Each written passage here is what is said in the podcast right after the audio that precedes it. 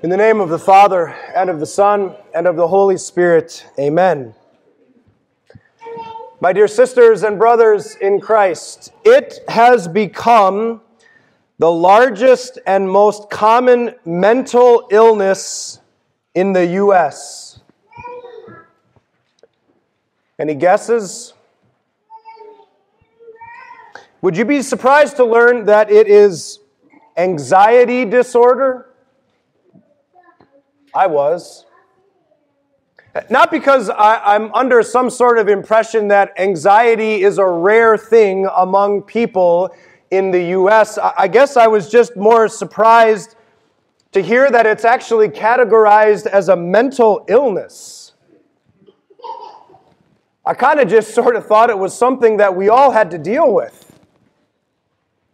In varying degrees, no doubt. But those degrees are apparently growing at an alarming rate. The most recent statistics I was able to find state that nearly 20%, or roughly 40 million Americans, struggle with severe anxiety. That percentage jumps up to 50 if you just look at young people between the ages of 18 and 24. It's shocking when you look at the numbers. But I think it's even more concerning when you realize that this isn't just some dry academic exercise that looks uncaringly at statistics and numbers. No, it's anything but that. This is what we just heard the Apostle Peter call your anxiety. It's having a, miss, a list a mile long of present and future concerns that are all yours. It's the general sense that you get in the pit of your stomach that something can and probably will go wrong at any moment. It's anxiety that can come close and be very specific, and it's anxiety that can simply remain general and ever reaching. It's the tension that comes after swirling uncertainties nestle down into your heart. It's the waves that roll over and emotionally consume you. Waves that seem to have the power to suffocate even the deepest breath that you try to take. It's anxiety that has its roots for us in the unsettling idea that says, God, don't you even care? And so, because anxiety comes after us, St. Peter, writing by inspiration of the Holy Spirit, goes after anxiety. Strangely, though, he goes after it as one of his first things, the things of his most important things, but he does it by making it one of his last things. You see, the words that we read in our second scripture reading from 1 Peter 5 are actually the closing words of Paul's letter. It's the last thing that he says in his letter. And so you think to yourself, I thought the first things were always first. Don't you state the most important things right up front? Sure, there's a great deal of, of truth to that. And we actually see this a lot of times play out in the Bible, where the most important matters are addressed first. But it's also true sometimes that the first things come last. Because that's how communication worked in the first century. You see, Peter's letter was one that he wrote and sent that would have been received and then read out loud in public. You see, they didn't have copiers or Twitter accounts or Facebook pages where they could mass send out their messages. No, they had reading it out loud in public. And so that's what they did. And when you read something out loud, sometimes the last things are the things that stick with you the most.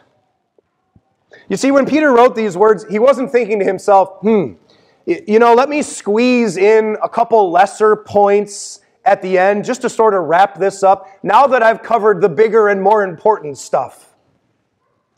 No, Peter would have been thinking to himself, how do I make these truths memorable? What can I say that's going to stick with the people who hear these words? And in the text that we just heard, we have Peter's answer. Sometimes the last things are the first things. So Peter talks about anxiety last in his letter so that the message will be first in our minds. And here's what he says Cast all your anxiety on God because he cares for you. That's a first things passage.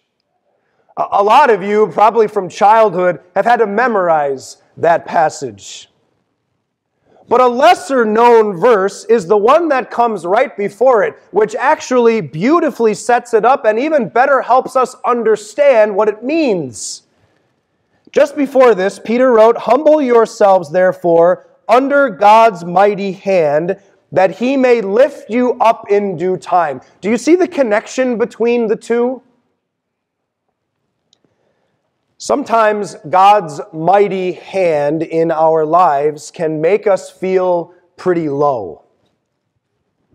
Sometimes a life situation comes along that just straight up knocks you down and out. A bill comes due, a big one. Your health starts to fall apart. Someone who was once close to you deeply hurts you. You suffer a loss in your life that you have no idea how you are ever going to get over.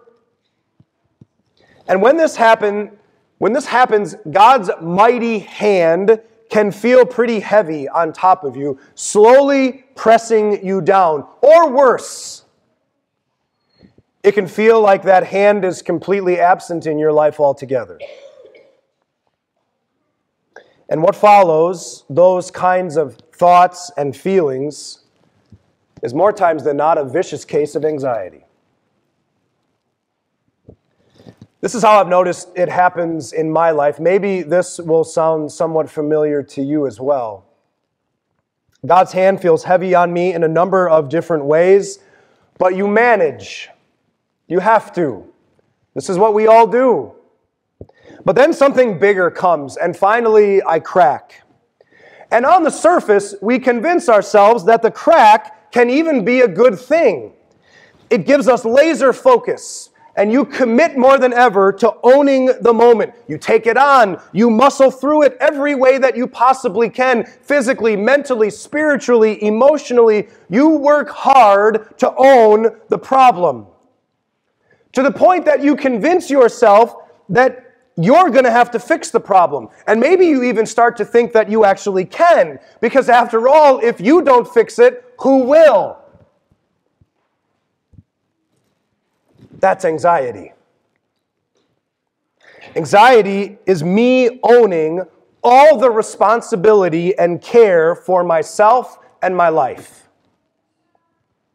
And yet, what appears to be a very mature, grown up approach to life can very easily and quickly sink into me viewing myself as if I am my own God.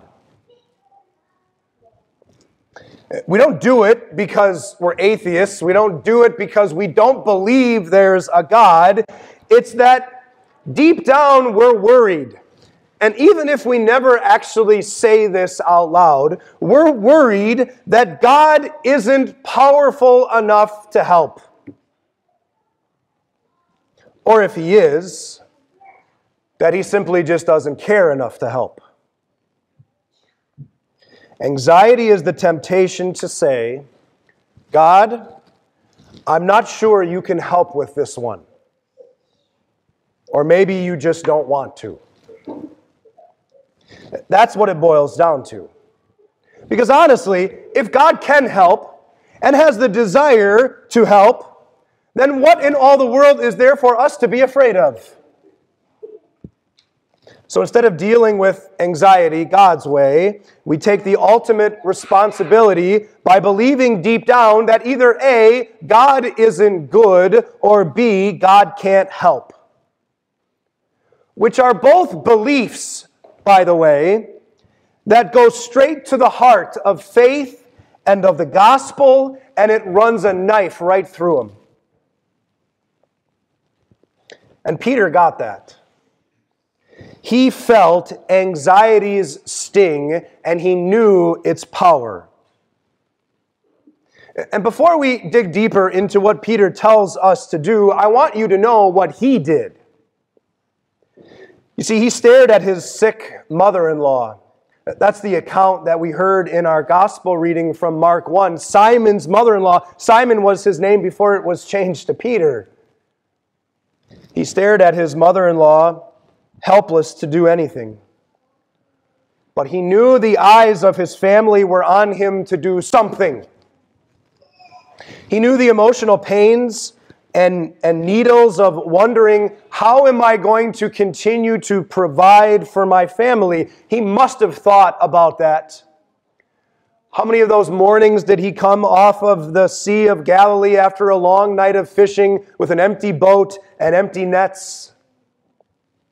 He knew the cold sweat that anxiety put on him as he sat around that fire during Jesus' trial, unwilling to even acknowledge that he knew his teacher, let alone do anything to help or rescue him.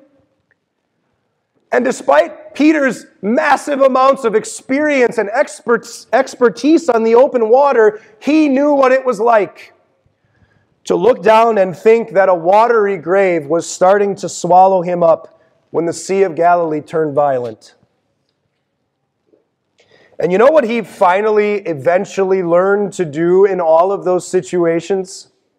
You know what happened between the time that Jesus died and rose and ascended into heaven and, and some 30 years later when Peter finally writes this first letter? Peter stopped looking at himself for the solution and instead he turned to God's word and promises. He must have. That's the only thing that can explain why he could write what he writes here. You know what he does? As he writes the word, he believes and he quotes the word. Because that is what we have to do in life. This is how God equips his people to deal with anxiety. God gives us promises in his word so that we would believe him, so that we use them, so that they rise to the forefront of our minds over and over again. God's promises aren't treasures that we put under lock and key deep down in our hearts that we can only handle with white gloves on a Sunday morning in a high and holy place like this. God's promises are made to get hauled out, especially in our darkest, messiest, and murkiest situations. They're meant to be pulled out and put right in front of our faces, even more than we put our phones or any sort of screen in front of our faces. And so that's what Peter did when he was anxious. He dug out the words of Psalm 55, verse 22. That was brought to the forefront in his mind because it was rooted deeply in his heart. And he said to himself, Cast your anxiety on the Lord, and he will sustain you. Peter didn't come up with those words on his own. He quoted a psalm with a twist. You see, with some additional understanding, by, by making it clear to us just how big of a promise this really is that God makes to us. And did you catch how he did that? He broadened it to be all encompassing and perfect. He says, Cast all your anxiety. In fact, if you read the command as Peter originally wrote it, the first word he uses here is all, which tells you a whole lot. All anxiety is to be cast. You see, what that means is God's interests isn't limited to what we feel is justified in feeling anxious about. Here's what I mean by that God's interest is so much greater because there is some anxiety that we see in our lives, isn't it, where we just try and brush it off? We're almost kind of embarrassed to talk to people about it. We're like, I'm so anxious about this thing, but it's so tiny and so small and so minute and so not a big deal, and yet I'm just struggling with it. I just need to find a way to get over it. Yeah, even those. God wants. You see, whether we, we think it's justifiable or not, whether we think that anxiety is explainable or not, God wants it.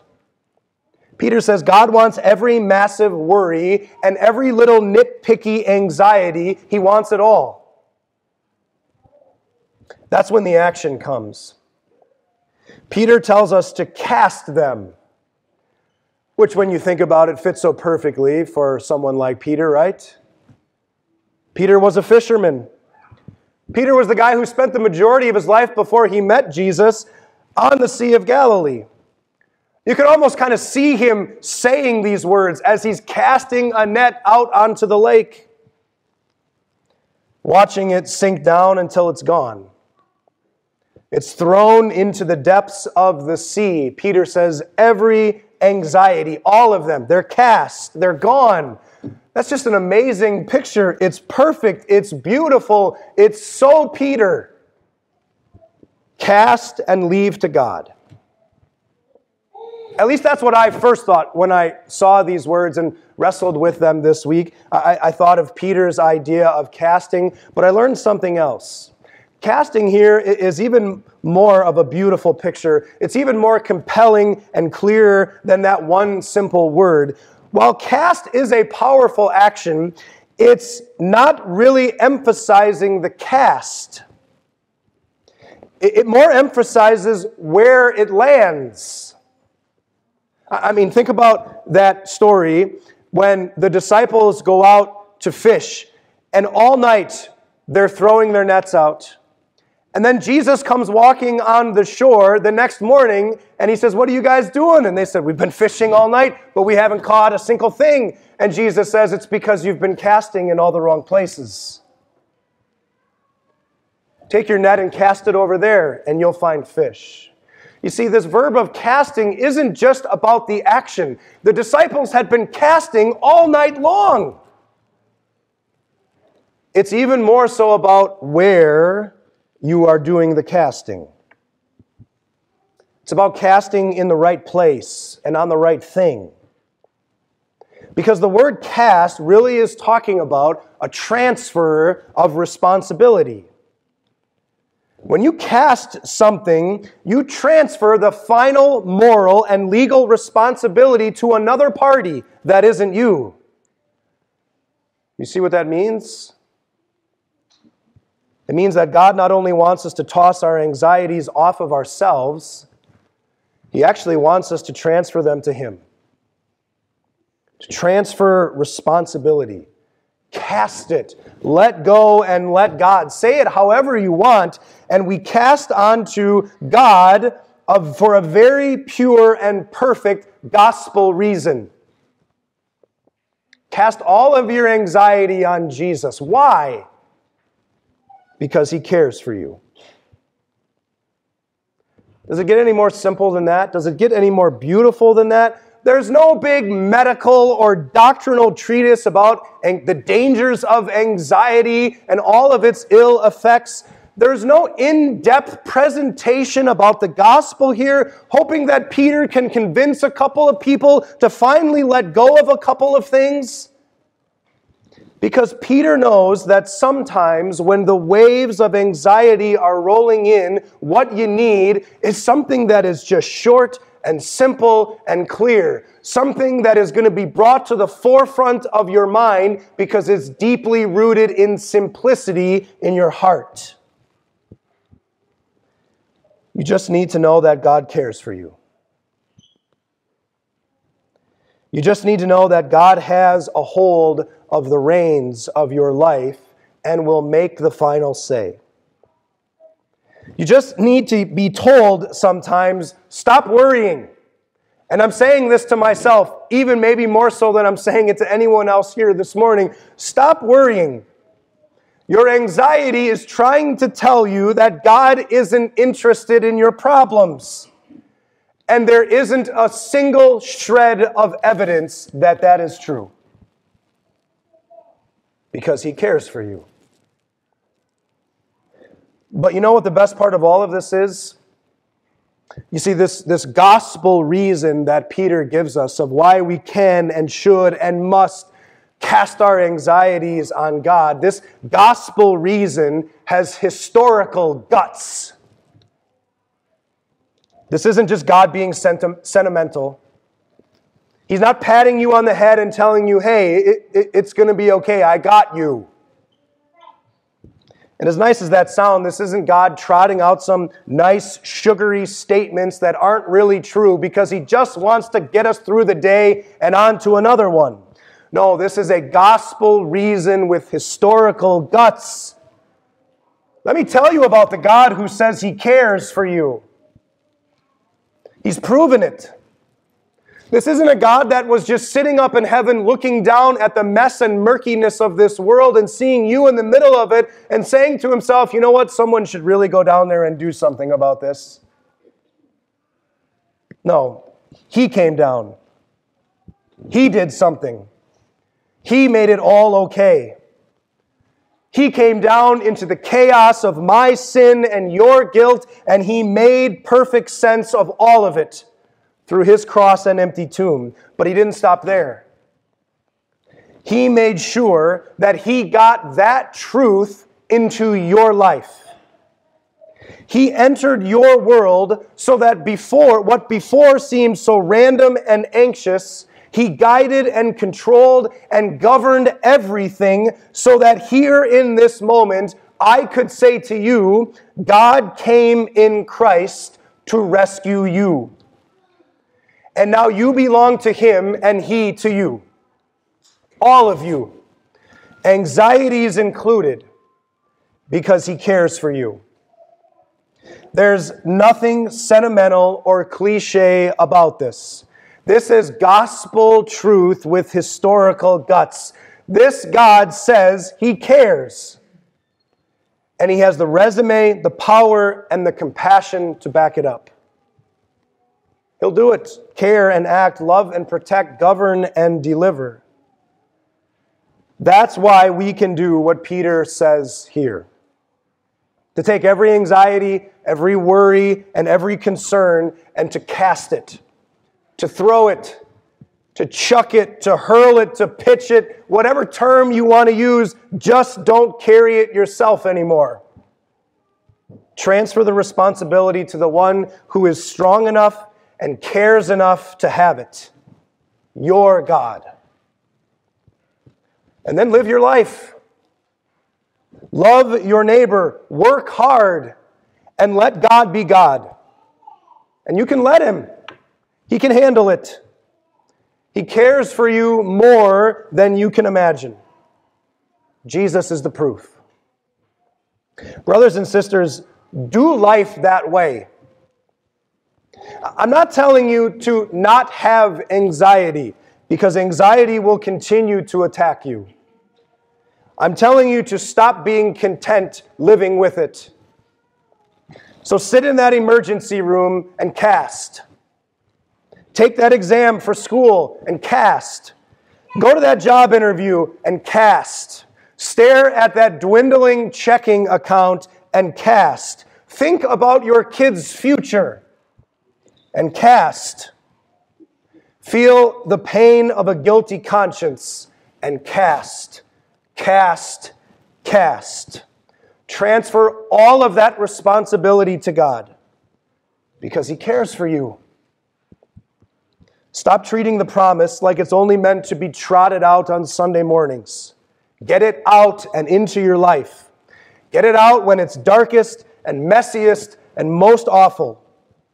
Bring it to the forefront of your mind, put it on the tip of your mouth and at the center of your heart again and again, all day, every day, if you have to.